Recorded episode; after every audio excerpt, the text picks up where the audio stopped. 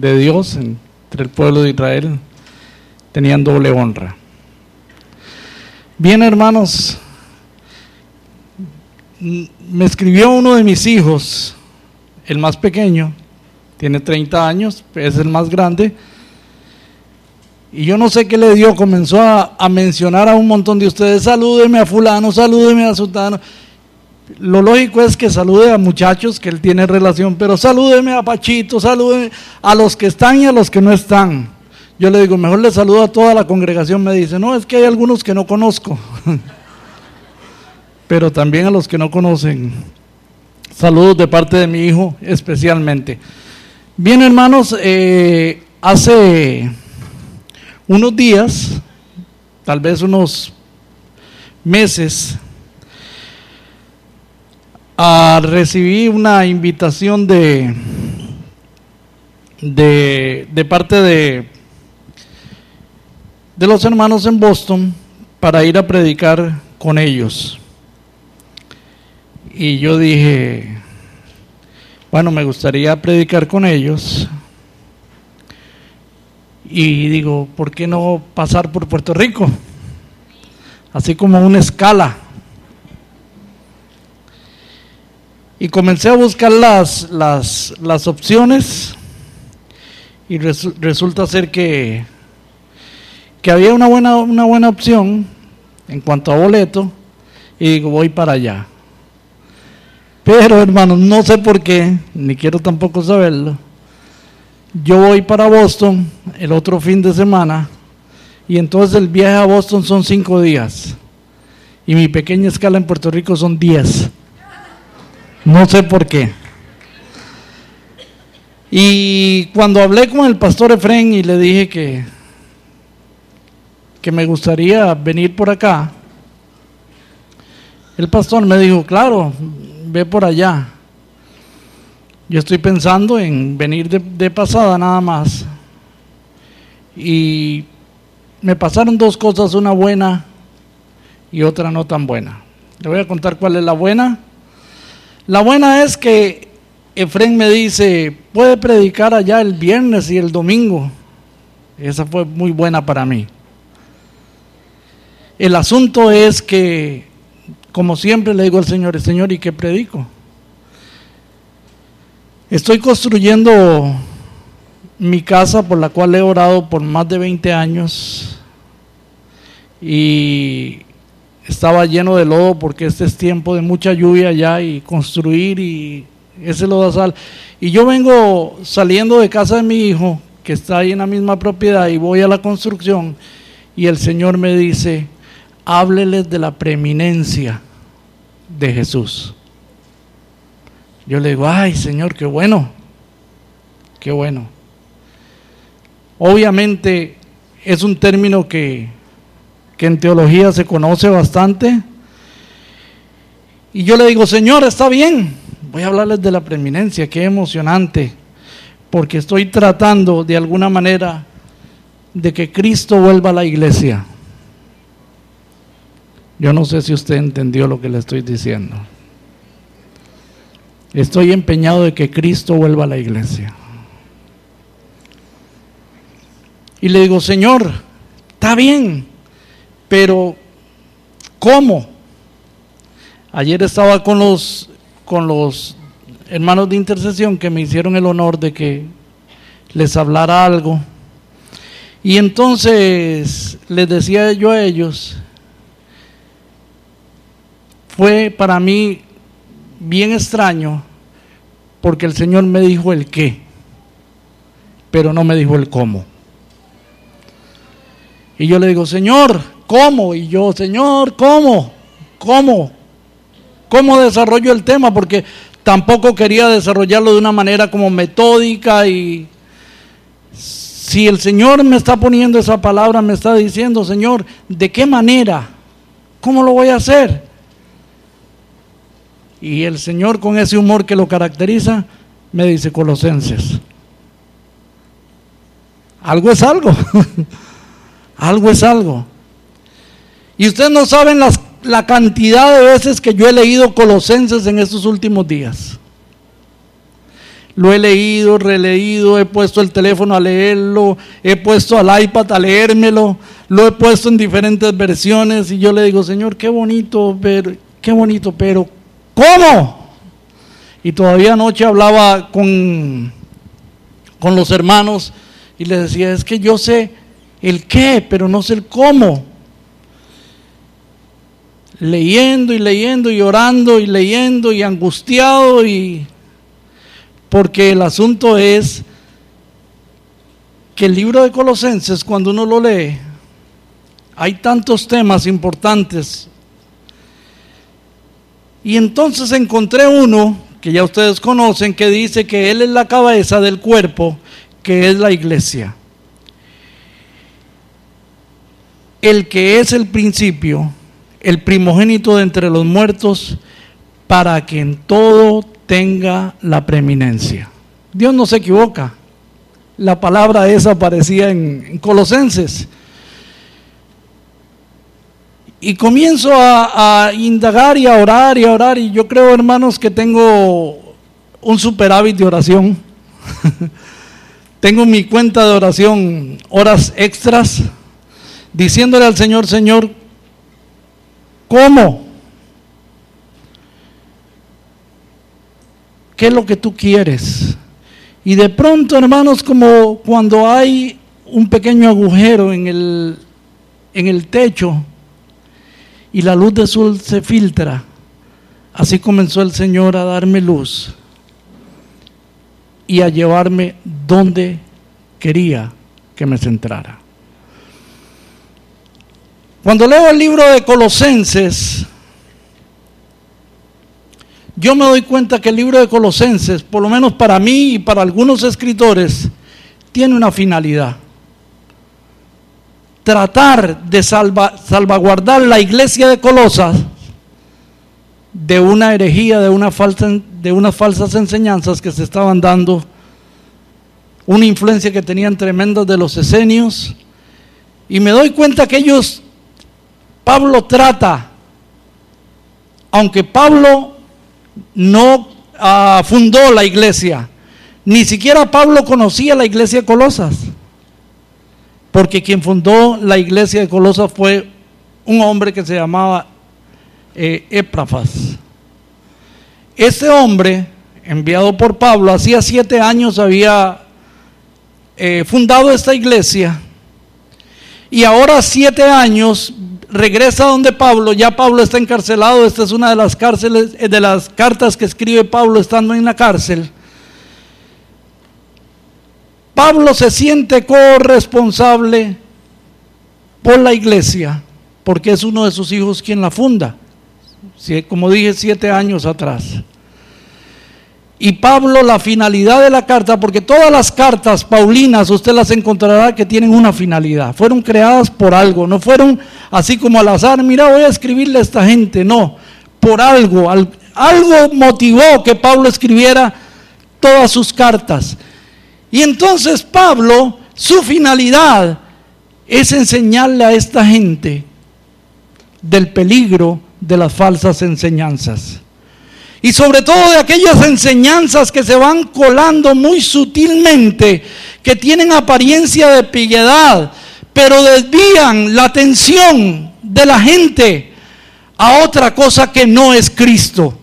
Porque la centralidad de la carta de, de Pablo a los colosenses es exaltar y darle a Cristo la preeminencia ante un ataque frontal de una enseñanza equivocada. Y como vamos a ver dentro de un momento, la enseñanza equivocada era muy sutil y aparentemente un poco inofensiva. Pero Pablo dice esto hay que corregirlo. Hay que volver a la iglesia de Colosas a mirar para arriba, a invitar a Cristo a que sea el centro, a darle la preeminencia a Cristo dentro de la congregación, que no haya ninguna otra cosa que los distraiga.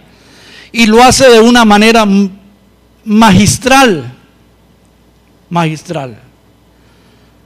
Primeramente, Pablo, que como dije está en la cárcel, comienza reconociendo y orando y teniendo acciones de gracias por, por ese pueblo. No entra de una vez, mire, es, que estoy oyendo que ahí se están metiendo algunas enseñanzas, se están filtrando algunas cosas de error. No, Pablo comienza dignificando y abriéndole los ojos a la identidad del pueblo. ¿Y cómo lo hace? Diciéndoles que ellos son hermanos en Cristo, que ellos son gente fieles y son gente santa. No los descalifica ni los di, ni les dice sino más bien comienza a reconocerles estas cosas. También reconoce las virtudes que hay en, esa iglesia. Y si usted me tiene un poquito de paciencia, pronto voy a llegar a ese boquetito que se arroja la luz, que tiene que ver con nosotros hoy. Comienza a decirles entonces Pablo también, a hablarles y a reconocer los valores de fe y amor que hay en ellos. Porque no necesariamente se necesita ser malo para ser premiado por una falsa enseñanza. Pablo le dice, ustedes son maravillosos, ustedes tienen fe y tienen amor para con todos los santos, pero también hay una tercera cosa que Pablo le reconoce, es que ellos están enfocados. Y lo dice que el enfoque de ellos es correcto, están enfocados en la esperanza que les está guardada. Todo eso lo encuentran en los primeros versos del capítulo 1 del libro de, de Colosenses. Y de ahí, Pablo, el próximo paso que Pablo da no es atacarlos o confrontarlos con la falsa enseñanza o la falsa doctrina que se está infiltrando, sino lo próximo que Pablo hace es dignificar a Cristo en medio de ellos. En otras palabras, darle a Cristo la preeminencia. Y lo hace de una manera magistral. Porque Pablo lo hace de tres maneras. Reconoce a Cristo número uno como el, aquel que es la imagen del Dios invisible. Amén. Note cómo sutilmente, hermanos, y sabiamente Pablo va poniendo a Cristo en su sitio con el fin de que Cristo esté totalmente plantado en el corazón de ellos, a fin de que vuelva a ser el primero, como lo dice en todo. Y entonces dice que Él es el, que Cristo es la imagen del Dios invisible. Cuando uno comienza a revisar esta palabra, la imagen del Dios invisible, comienza a abrírsele un poco, por lo menos a mí, el entendimiento. Porque hay tres acepciones la primera de ellas es parecido. Parecido. ¿Parecido a qué? Al Dios invisible. Y parece, hermanos, como que esta palabra parecido no dignifica exactamente y no lo posiciona. Pero cuando uno comienza a pensar lo que Cristo mismo dijo, el que, el que me ha visto a mí, ha visto al Padre. El que me ha visto, él es la imagen del Dios invisible. Pero la segunda cosa que Pablo habla para posicionar a Cristo nuevamente en el centro de la iglesia es que le dice que Él es la representación exacta. La representación exacta.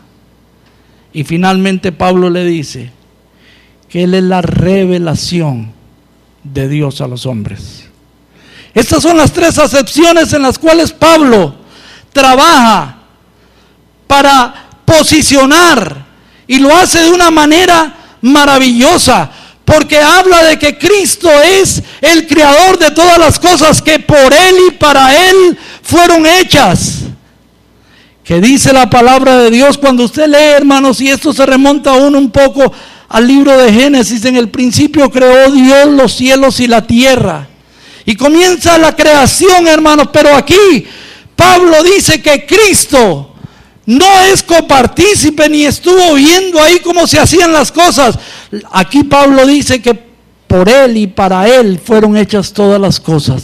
Y nada de lo que ha sido hecho dice que fue si no fue por Él. Él es la imagen, Él es el constructor, Él es el arquitecto, pero también es la revelación de Dios. Por eso tiene un nombre, Emanuel, que significa Dios con nosotros. Y Pablo comienza, hermanos, de una manera tan maravilloso, hablarles del protagonismo de Cristo en la creación, de la preeminencia como cabeza de la iglesia. Y ahí es donde Pablo comienza a agudizar la enseñanza y le dice que Él es la cabeza de la iglesia. Notemos, hermanos, cómo trata de abrir la mente de Cristo, el Dios creador, de Cristo, la imagen de Dios exacta de Dios. Pero ahora le dice que es la cabeza de la iglesia. Y, y aquí quiero hacer un alto, hermanos. Una de las cosas que con mucho respeto, y tómelo usted como una hipótesis, como lo que usted quiera, evalúelo. Una de las cosas que Dios comenzó a tratar en mi vida y habló a mi corazón para que les hablara a ustedes. Para muchos, el centro de su vida no es Jesús. Hay algunos de ustedes que el centro de su vida es la iglesia. Y esto es equivocado. Para otros, el centro de su vida son sus funciones dentro de la misma iglesia. Y entonces Pablo, cuando entiende la gravedad de esto, posiciona a Cristo. Lo posiciona y hay el siguiente paso que Pablo hace lo primero, reconoce todas las virtudes de la iglesia. Lo segundo, posiciona a Cristo. Y lo tercero, señala el error. Señala el error con una exactitud y con todo el peso de su gravedad. En el capítulo 2 y el verso, y el verso 8 al 16, Pablo dice, Mirad que nadie os engañe por medio de filosofías y huecas sutilezas, según tradiciones de hombre, conforme los rudimentos del mundo y no según Cristo. Pablo les da una advertencia, ya entra, ya pone el bisturí donde debe ponerlo y comienza la operación y le dice, mirad que nadie os engañe. Mirad que nadie os engañe. Más adelante en el verso 16 dice, por tanto nadie os juzgue en comida, en bebida, en cuanto a días de fiesta, luna nueva y días de reposo, todo lo cual es la sombra de lo que ha de venir, pero el cuerpo es de Cristo. Nadie os prive de vuestro premio, afectando humildad y culto a los ángeles, entremetiéndose en lo que no ha visto vanamente hinchado por su propia mente carnal. Reconoce Pablo tres cosas en el problema de esta doctrina solayada, desviada. Lo primero que reconoce es que ellos tienen un problema en cuanto al rito. Y lo deja ver muy claro cuando Él dice, mire que nadie os juzgue en días, en tiempos, nadie os juzgue en comidas, en bebidas, en cuanto a días de fiesta, luna nueva y días de reposo. Obviamente, hermanos, todos nosotros entendemos porque en ese tiempo se está viviendo eso. Está viviendo una iglesia que era fuertemente por un lado atacada a judaizar. Y Pablo les dice, un momento, esto no tiene que ver propiamente con la iglesia. La segunda cosa que Pablo menciona es lo sacrificial, el maltrato del cuerpo, buscando un estado más elevado. Y la tercera cosa es lo místico habla de relaciones con los ángeles, culto a los ángeles, algo que tiene apariencia de ser muy bonito, de ser muy espiritual, pero saca a Cristo del centro.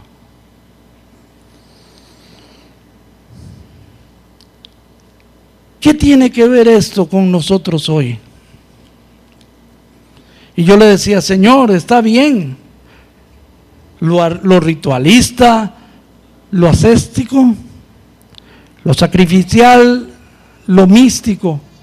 Y entonces comenzó el Señor a hablarme.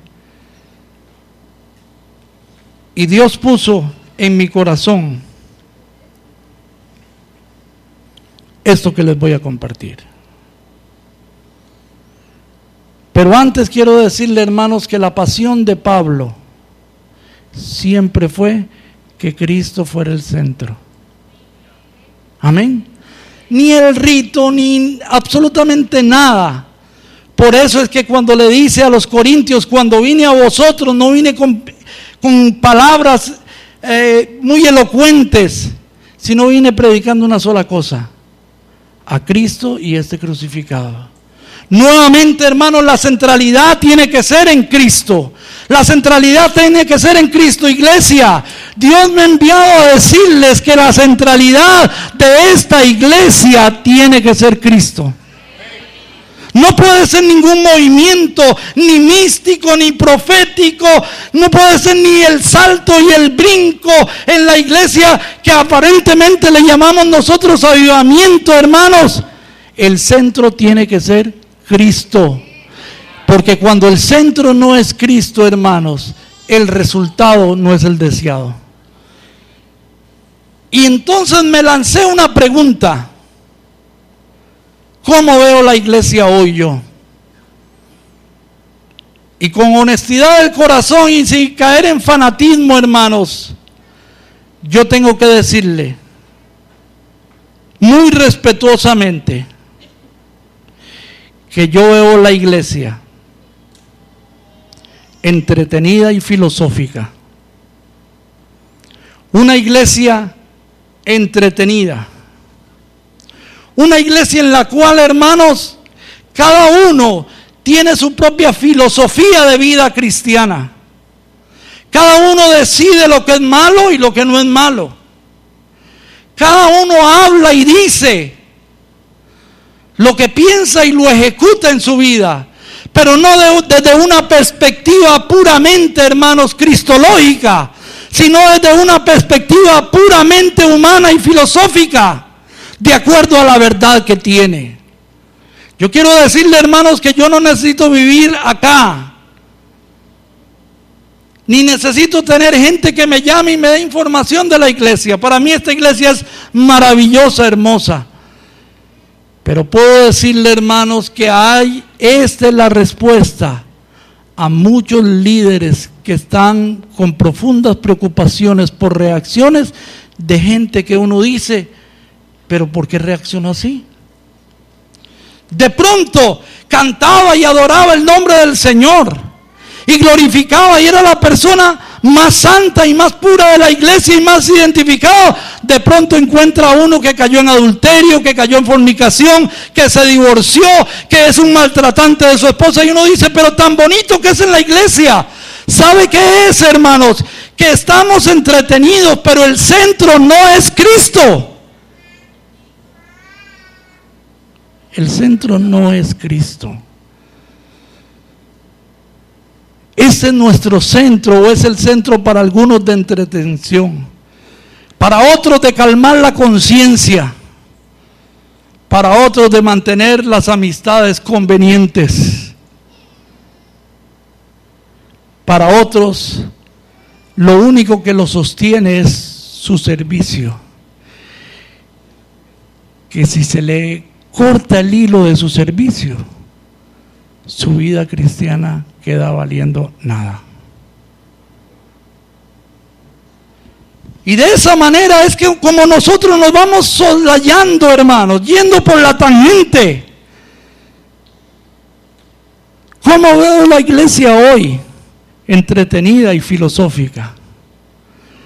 Porque uno puede sentarse con los filósofos de la iglesia a discutir los pormenores y las cosas triviales y ellos están tan dispuestos a defender las cosas que no son importantes porque para ellos eso es lo que le da valor a su vida. Pero iglesia del Señor, hoy estoy más claro que nunca que es necesario el éxodo de la iglesia a Cristo. Poner a Cristo como preeminencia. Cuando uno encuentra en la iglesia, hermanos, que hay gente, no sé si aquí pasa, que por cualquier mal modo se van de la iglesia. Que porque no le gustó, que porque el aire está muy bajito, que porque está muy alto, que porque el sonido está muy duro, está muy, muy quieto. El, mover, porque no hay brincos y saltos, porque no hay una palabra profética. Hay gente que vive de eso. E inclusive allá en mi tierra, hermanos, hay gente que tienen sus propios profetas express. Sí, hermanos, los invitan a su casa.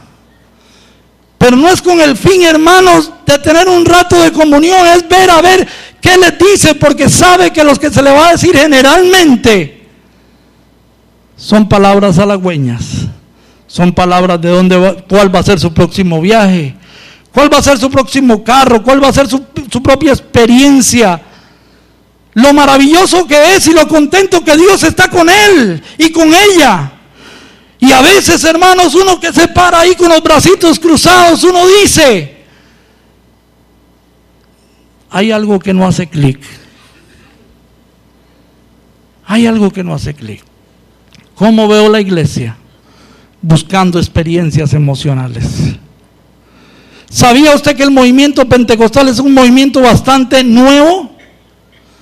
Antes de que naciéramos nosotros los pentecostales, hermanos, en el en, el, en la arena del campo religioso, hermanos, las iglesias eran demasiado pasivas. Pero sin embargo, en medio de esas iglesias demasiado pasivas, Dios hizo cosas maravillosas y grandes avivamientos vinieron entre los metodistas y los bautistas, grandes misioneros salieron por Europa y por Asia, hermanos, de esta gente que nosotros decimos, esa gente fría que no brinca como nosotros, que no salta, que no tiene lo último en la música, hermano, en esas trivialidades es que estamos viviendo nosotros hoy. Es necesario, iglesia, que volvamos nuestra mirada aquel que es el autor y consumador de la fe, aquel donde el cuerpo, hermanos, se nutre, donde realmente, hermanos, las experiencias no tienen que ser necesariamente tan místicas, hermanos, pero profundas que marcan la vida del corazón. Yo he visto gente, hermanos, que caen, que se levantan, pero caen y se levantan exactamente igual, que tienen experiencias, hermanos, y Dios le habla palabras tremendas, maravillosas, hermanos, pero sus vidas siguen siendo el mismo desastre. El asunto no es venir más a la iglesia o venir menos a la iglesia. El asunto ni siquiera, hermanos, escúcheme y tomen el espíritu lo que, lo que le voy a decir. Ni siquiera es orar más o orar menos, ayunar más, ayunar menos. El asunto es estar conectado con la cabeza conectado con la cabeza. La palabra de Dios dice, hermanos, claramente, que Él es la cabeza del cuerpo, que es la iglesia. Él es la cabeza del cuerpo, que es la iglesia. Una iglesia entretenida, una iglesia filosófica, una iglesia buscando experiencias emocionales. No será una iglesia que va para ningún, será una iglesia que no va para ningún lado.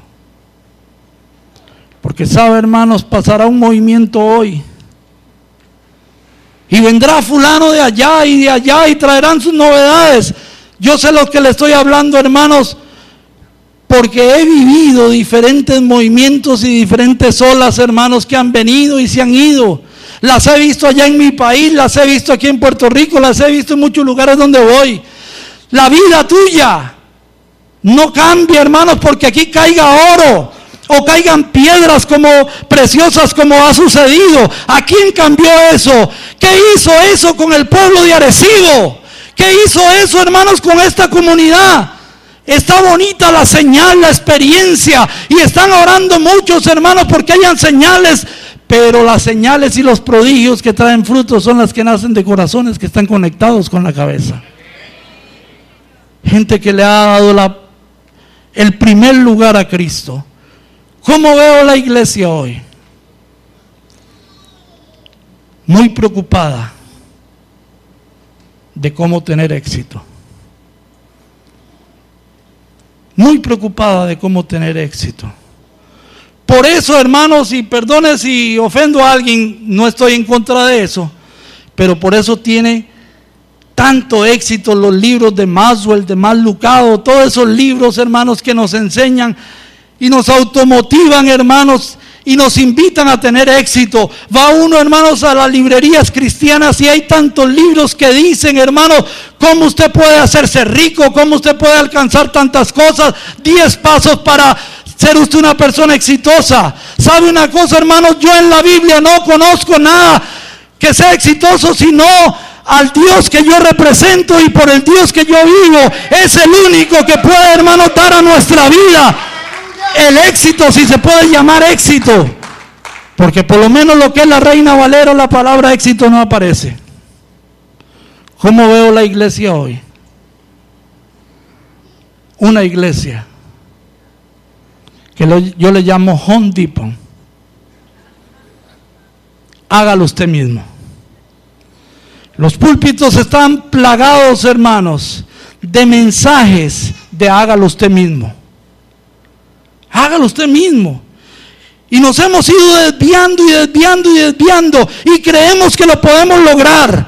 Yo tengo una mala noticia para aquellos hermanos que son asiduos lectores de libros, hermanos, que creen que les va a cambiar su vida, que les van a hacer exitosos, que los van, les van a enseñar cómo hacer las cosas. Yo le tengo una mala noticia. Mi Biblia dice, sin mí, sin mí, sin mí, sin mí, sin mí, nada podéis hacer. Es necesario, hermanos, si hay que borrar todo el cassette para atrás y redireccionarnos, hermanos, en Cristo, empezaremos, hermanos, con la gloria de Dios en medio nuestro. Hay muchos esfuerzos, hermanos, que son fallidos porque son brazos de hombre, porque son conocimiento y filosofías humanas. Yo oigo, no soy muy asiduo en oír música, hermanos, pero la música que oigo en su gran mayoría es música que, evangélica que alguien lo creó para que venda. Canciones de canciones de canciones, hermanos, que no te mencionan a Cristo. Pasajes, hermanos, eh, perdón, sermones que ni una sola vez, hermano, mencionan a Cristo. ¿No cree usted que esto sea una tragedia, hermanos? Esto es una tragedia. Porque si Cristo no está presente, hermanos, si Cristo no está dignificado en la iglesia, si Cristo no tiene las su preeminencia, hermanos, en medio nuestro. No vamos para ningún lugar. Estamos jugando, estamos siendo entretenidos. Y eso no es problema de pastores ni es problema de liderazgo. Eso es un asunto propio de nuestra comunión con Dios, de nuestra falta de enfoque, hermanos, porque nos gusta vivir una vida cristiana sin pagar un precio. ¿Cómo veo la iglesia hoy? Gente tratando de enseñar hacer las cosas por usted mismo. Yo fui donde mi sobrino hace unos un tiempo atrás.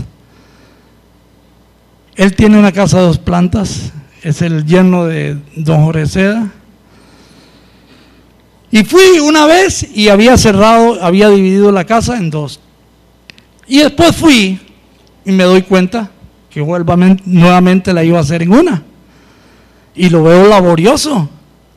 Y digo, yo no lo conocía esas, estas habilidades del sobrino mío de carpintero, porque estaba haciendo las escaleras en madera. Y le digo, ¿y eso? ¿Y esas escaleras tan bonitas? Porque la estaba haciendo y todo tan bien cortadito. Y entonces, ay, me dice, tío, no se engañe. Yo voy a un tipo y me dan todo cortado, yo vengo nada más y lo pongo. ¿Sabe, hermanos? La única culpa que tiene la iglesia de esto es que le gustan las cosas fáciles y nos invitan a nosotros los predicadores. Y qué bueno es, hermanos, después de que termina uno de predicar, alguien se le acerca, ay, pastor, cómo me gusta, cómo usted predica, porque usted predica del diario vivir. Usted habla de cómo debe ayudar la esposa al esposo, y eso está bien, hermanos.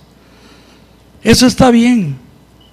Un día, dos días, para volver después a la centralidad de Cristo. La centralidad de Cristo.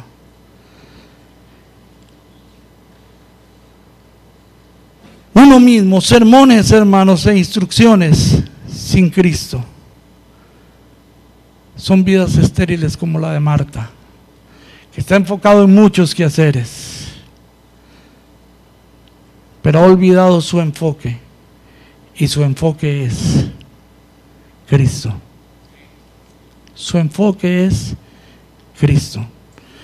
Veo esta iglesia de Colosa, hermanos, que comienza y Pablo muy, pero muy, muy, muy sutil y sabiamente le dice, ustedes han desviado el camino. Y lo han desviado en tres, de tres maneras. ¿Usted piensa que ustedes lo pueden lograr por su carne? Con sus sacrificios.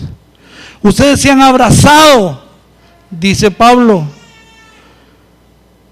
a lo que es la rutina de la religiosidad. Pero ustedes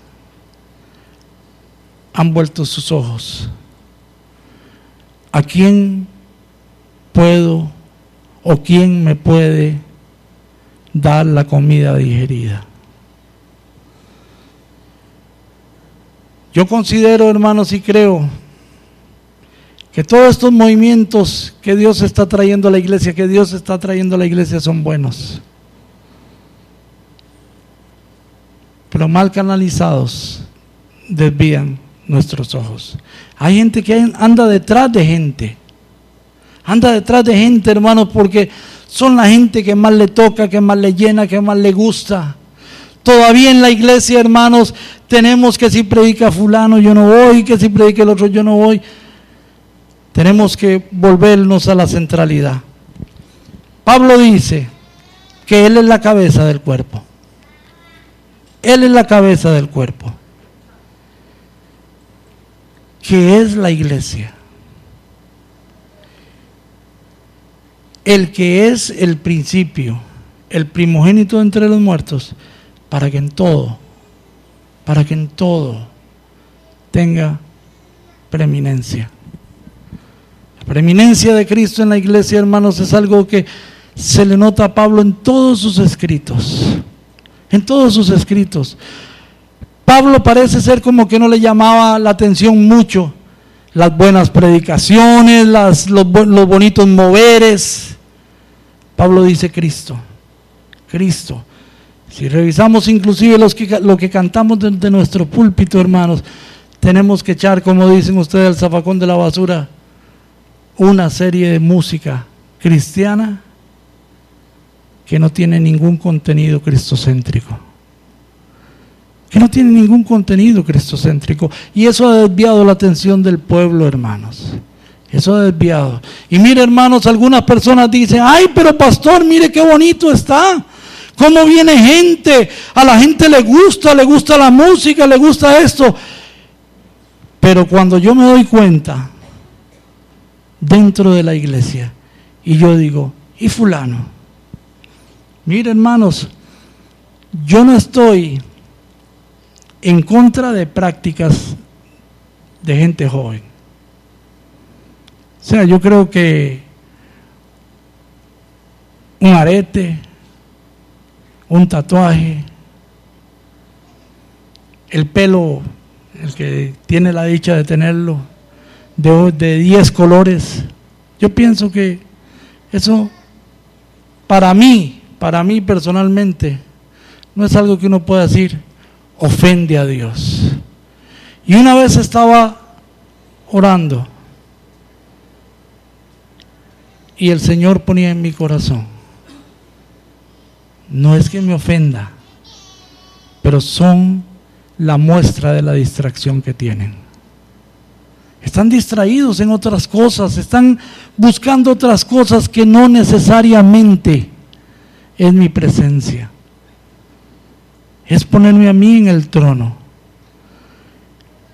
Si yo tuviera que definir la iglesia hoy y alguien me preguntara cómo la veo, como lo dije en una ocasión, la veo como una iglesia antropocéntrica, centrada en sí misma, en qué es lo que Dios me va a dar, cómo Dios me va a sorprender, cómo Dios me va a hacer, cómo me va a sacar del apuro. Y yo creo, hermanos, que eso está por lejos y por muy lejos que es la iglesia. Yo no estoy aquí, hermanos, y digo aquí en los caminos del Señor, por lo que Dios me pueda dar. Porque puedo ir, hermanos, y ver los hermanos en algún lugar tan prosperados, con tanta cosa, hermanos, y, y glorificar a Dios. Pero puedo ir a Nicaragua, puedo ir a Cuba y ver hermanos también nuestros que no tienen, pero que también adoran y bendicen el nombre del Señor. Que no tienen su mente, hermanos, más allá de qué Dios les irá a dar para desayunar mañana. ¿Cómo Dios irá a hacer para darle las cosas que son estrictamente necesarias?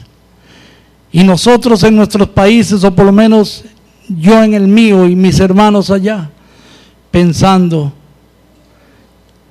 en cómo Dios va a mejorar un estatus que de por sí ya ha sido bendecido.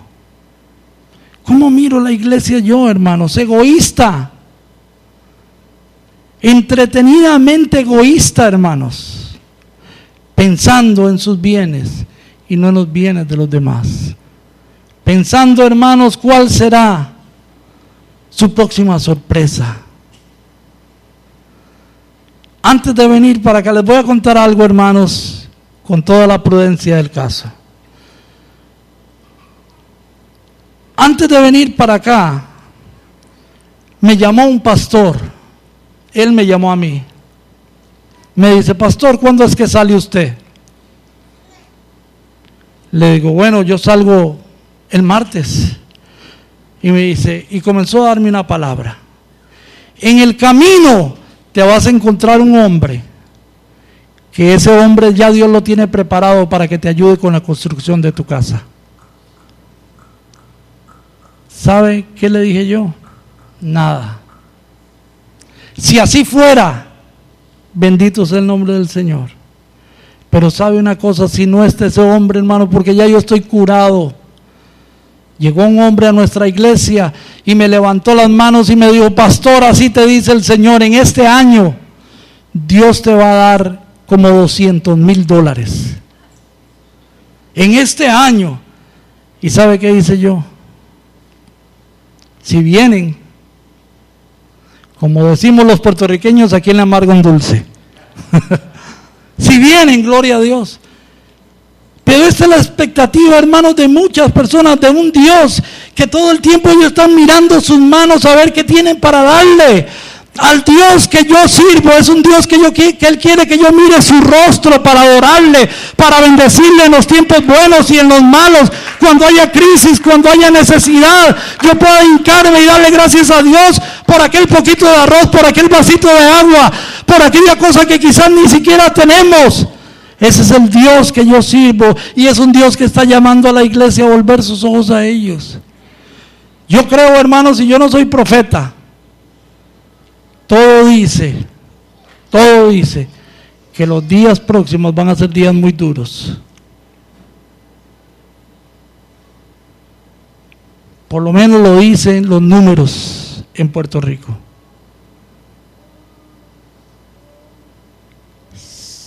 Si no estás ubicado, te lleva la corriente. Mi mensaje es sencillo, que en esta iglesia Cristo tenga la preeminencia. Que ninguna doctrina, hermanos, por más fascinante que sea, les toque porque ya han tocado a la puerta, hermanos, pensamientos liberales que no tienen que ver nada con Cristo. Y sin duda alguna, en el futuro vendrán también. Debemos estar apercibidos, hermanos, porque lo único que sostiene a la iglesia es Cristo. Es Cristo, hermanos. No hay ninguna otra cosa. Hoy necesitamos volver los ojos.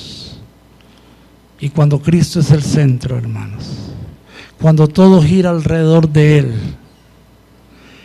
como gira el universo alrededor de Él, nuestra vida está asegurada. Yo quisiera, hermanos, que usted se pusiera sobre sus pies.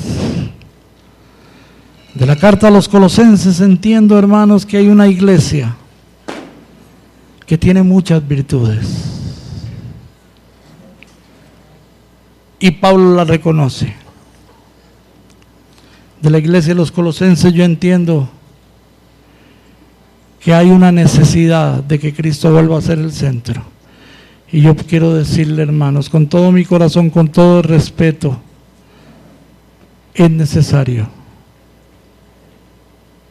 que Cristo vuelva a ocupar el lugar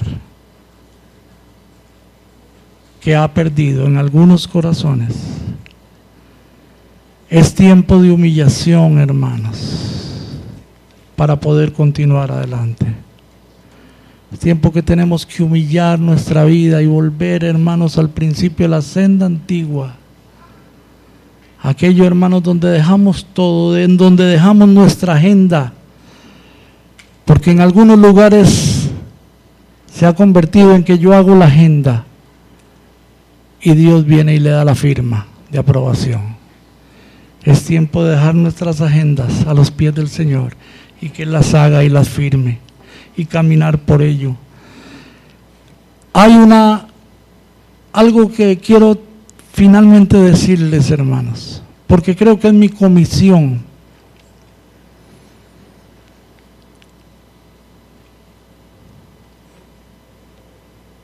Dios les ha enviado palabra que vienen tiempos nuevos. Que vienen tiempos nuevos y vienen tiempos nuevos. Dios está haciendo grandes cambios, grandes cambios, pero serán totalmente funcionales siendo Cristo el centro. Siendo Cristo el centro. Y pregúntese, porque han venido hombres, profetas, hombres y mujeres de Dios, y le han hablado a ustedes de la intencionalidad de Dios por llevarnos a otro, llevarlos a otro nivel en todas las áreas. ¿Se ha puesto usted a pensar porque han pasado años y años y años y años y años y años y años y años y no hemos visto todavía la plenitud de eso? será porque no hemos ordenado lo primordial. Cristo, el centro de la iglesia. Señor, en esta hora te damos muchas gracias por tu enorme misericordia y bondad para con nosotros, Señor. Señor, tú me has asignado una tarea. Quizás torpemente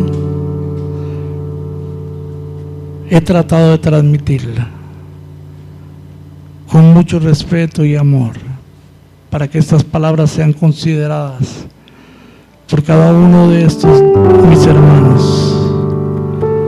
Ayúdame primeramente a mí, oh Dios, a que el centro de todo sea Jesús. Desde el principio y hasta el fin, tú seas el centro de todo. Vuelve, Señor, nuestro corazón en pos de ti, Señor. Vuelve nuestro corazón en pos de ti. Porque nos hemos alejado, Señor, y hemos hecho lo malo delante de ti. Porque hemos equivocado el camino. Vuelve nuestro corazón, Señor, a ti. Hoy nos humillamos, Señor, reconociendo, Señor, el centro no ha sido totalmente tú. tú eres la cabeza, Señor, que todo tú tengas preeminencia. Ayúdanos a divisar nuestros errores, Señor, y nuestras falsas motivaciones y las máscaras que nos ponemos, Señor, en el camino. Y a cara descubierta miremos como a un espejo la gloria de Dios en la imagen de Cristo. Hoy humillamos nuestro corazón, Señor. Quisiera pedirle si hay por lo menos una persona que quiera venir acá al frente y junto conmigo, representando a su iglesia, a esta comunidad, decirle, Señor, vuelve nuestro corazón a ti.